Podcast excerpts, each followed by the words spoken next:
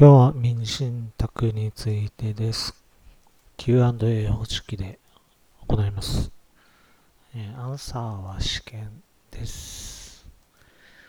えーまず9.1信託目的と信託の目的はどちらを使用するのがいいのか、えーアンサー法律文書なので可能な限り長文の通りに利用するのが良いと思います。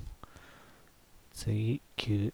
信託の目的は箇条書きが良いのか、えーアンサー、えーそうとも限りません。えー私は箇条書きにしています。読みやすさと意味が明確に分かることが重要。えー信託財産に属する財産として不動産がある場合、えー登記申請を行うので、信託目録への記録をどのように記録するか、あらかじめ考えることも必要となります。えー次のクエスチョン。信託の目的は可能な限り具体的な記載が良いのか、えー訴訟等を見据えてということです。アンサー、えーそうとも限りません。場合によっては幅を取る事案もあると思います。次、クエスチョン。えー信託の目的に優劣をつけることもあり得るか、えーアンサー、えー原則としてつけません。むしろ劣後する事柄を信託の目的から外して受託者の権限に入れることがあります。次、クエスチョン。信託契約の効力発生に停止条件をつける場合、考慮することは何か、えー必ず来る事柄であること。例えば、受託者が何歳になったとき、えーなら停止条件をつけても良いのではないかと思います。ちなみに私はまだけたことはありません。えー次のクエスチョン。信託財産に属する財産について不動産がある場合、所有権の移転時期について記載する必要はあるか、えーアンサー。信託行為の効力発生日と同じ日である場合、えー記載する必要はないと考えます。えー信託法4条です。根拠法。えー異なるときに記載が必要だと考えます。次のクエスチョン。えー信託行為に貸しという用語は利用した方が良いのか、それとも契約不適合責任、えー民法562条などの用語を使う方が良いのか、えーアンサー、えーここについては分かりませんでした。えーその条項を置く必要においても分かりまついて分かりませんでした。ちなみに土地工作物責任、えー民法717条については条項を置いています。えー次のクエスチョン。信託行為について不法という用語を利用する必要があるか。えー不法とは保険に入っている、また今から保険をに入るという意味で使われています。アンサー、えー受託者がそれで理解できるなら利用して良いと思います。えー次のクエスチョン。追加信託の方法は委託者と受託者の合意で良いか。えーアンサー、えー委託者の地位の移転と合わせて受益者と受託者の合意によると私はしています。ただし、不動産登記申請については、その申請構造上、異なることになります。次のクエスチョン。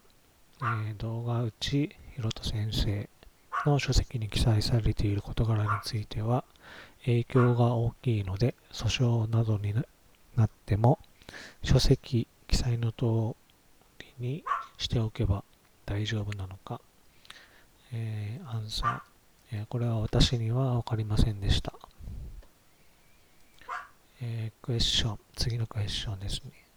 信託財産責任負担債務について、民法上の債務引き受け契約についても、信託行為に記録する必要があるか。えー、アンサー、えー、私は必要性が分かりませんでした。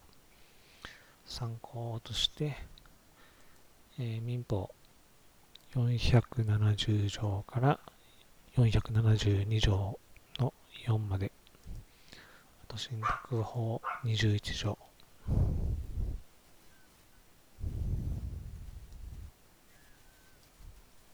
信託財産責任負担債務の範囲第21条、えー、1項2号、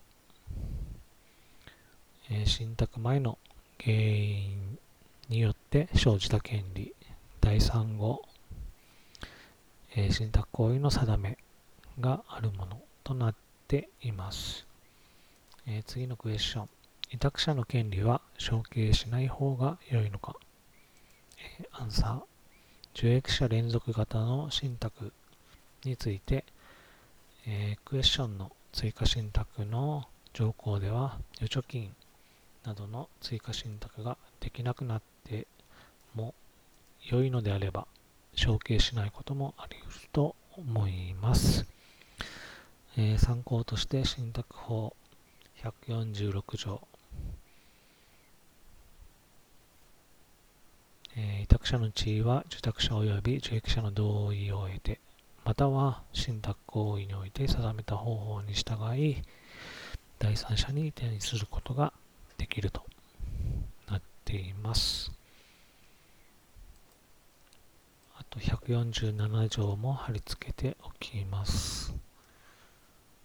民法896条相続の一般的効力、えー、一切の権利義務を承継するという条文も貼り付けておきます。次のクエスチョン。受託者の任務終了自由について補助開始審判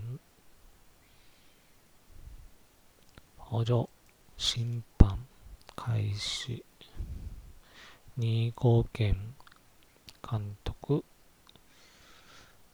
人の選任審判の開始を定め不動産登記申請、えー、受託者の変更です、ね、について共同申請を行うことは慎重になるべきか、えー、これについては入れても良いと思います。ちなみに不動産登記法100条、えー、受託者任務が、えー、死亡、貢献開始、もしくは補佐開始の審判、えー、破産手続きの決定、法人の合併以外の理由による解散、または裁判所もしくは主務官庁の解任命令により終了したとき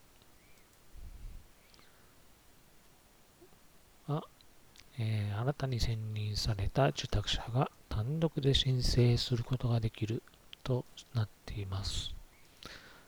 なので、補助開始の審判、えー、任意貢献監督人の選任審判の開始を理由とするときは、共同申請になります。えー、次のクエスチョン。受託者の事務は具体的に記載されない場合、登記官などから権限がないと理解されるてしまう恐れがあるか、えー、まず原則とアンサー。原則としては信託法29条1項により信託の本旨の範囲内で事務を行うことができます、えー、ただし登記。例えば抵当権設定登記申請など。登記関係に関しては、えー、皇族登記のために信託目録に記録してスムーズに行えるようにしておく必要があります。えー、信託法29条、受託者の注意義務を貼り付けておきます。次は相続税法9条の2、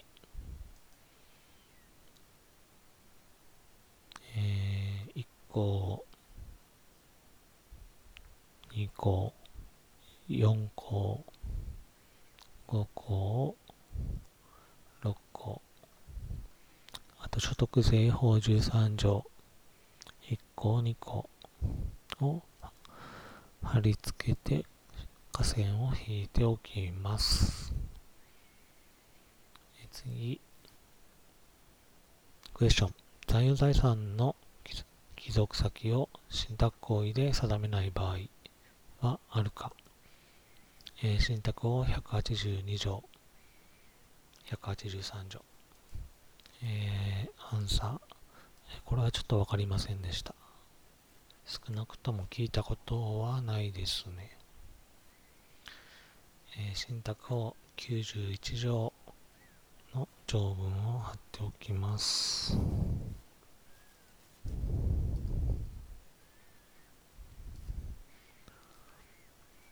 えー、次のクエスチョン。信託の期間を10年、30年と定めることはあるか、えー、アンサー、えー、これはわかりませんでした。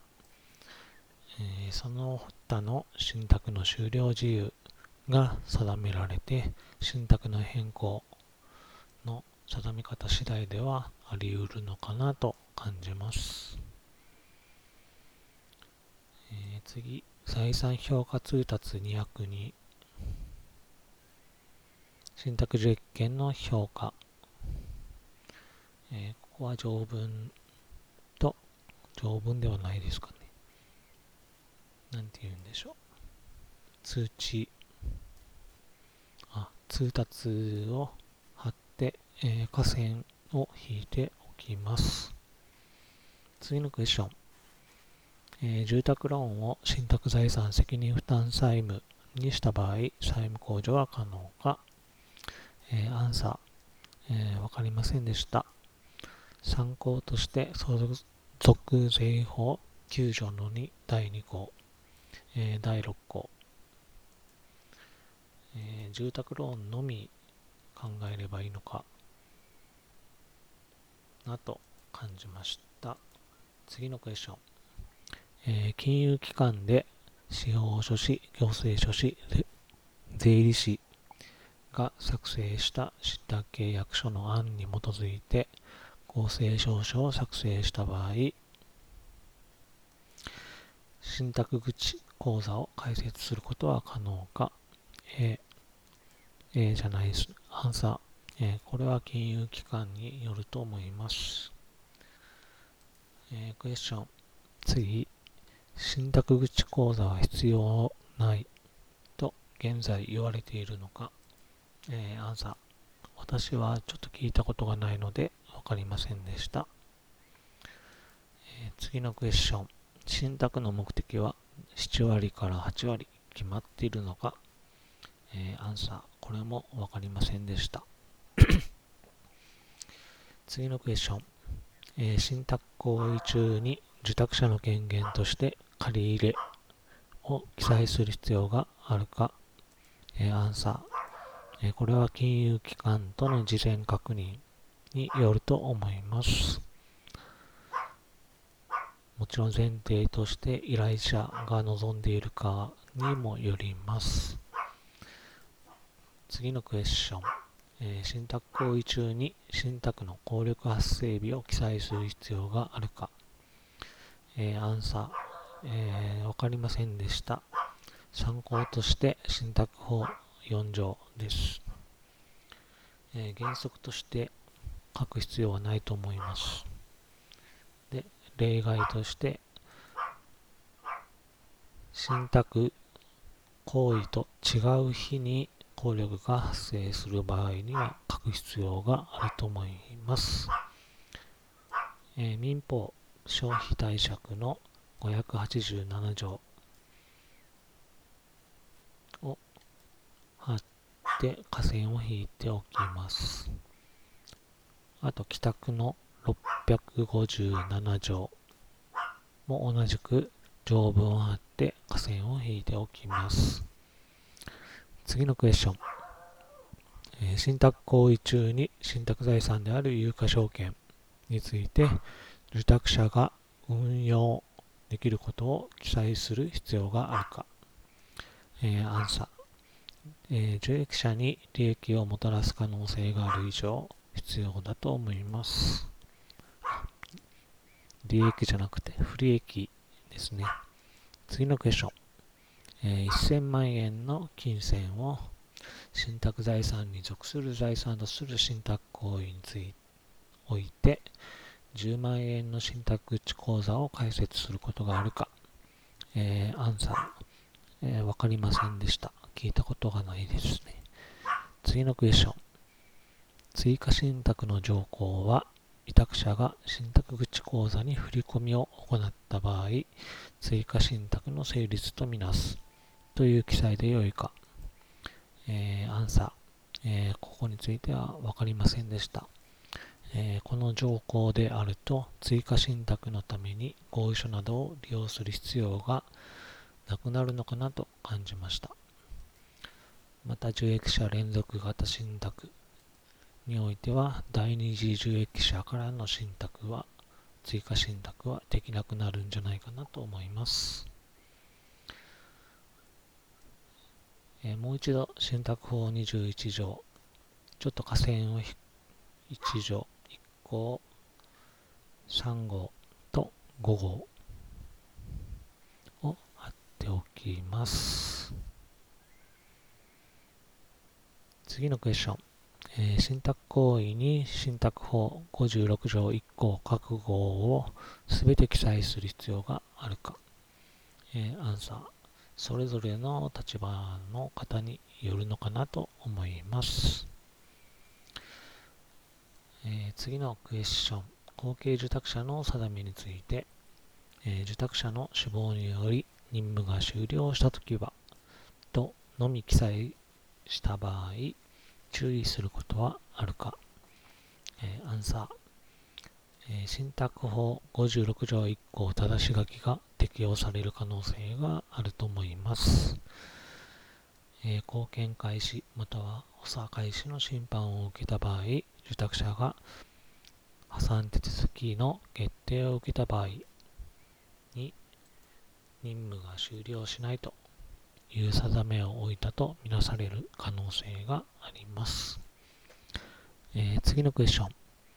株式会社が受託者となる場合、他の事業と兼業可能か、えー、定款の目的に信託業法の適用を受けない受託者に就任することなどの記載が必要か、えー、アンサー、えー、ここについては分かりませんでした。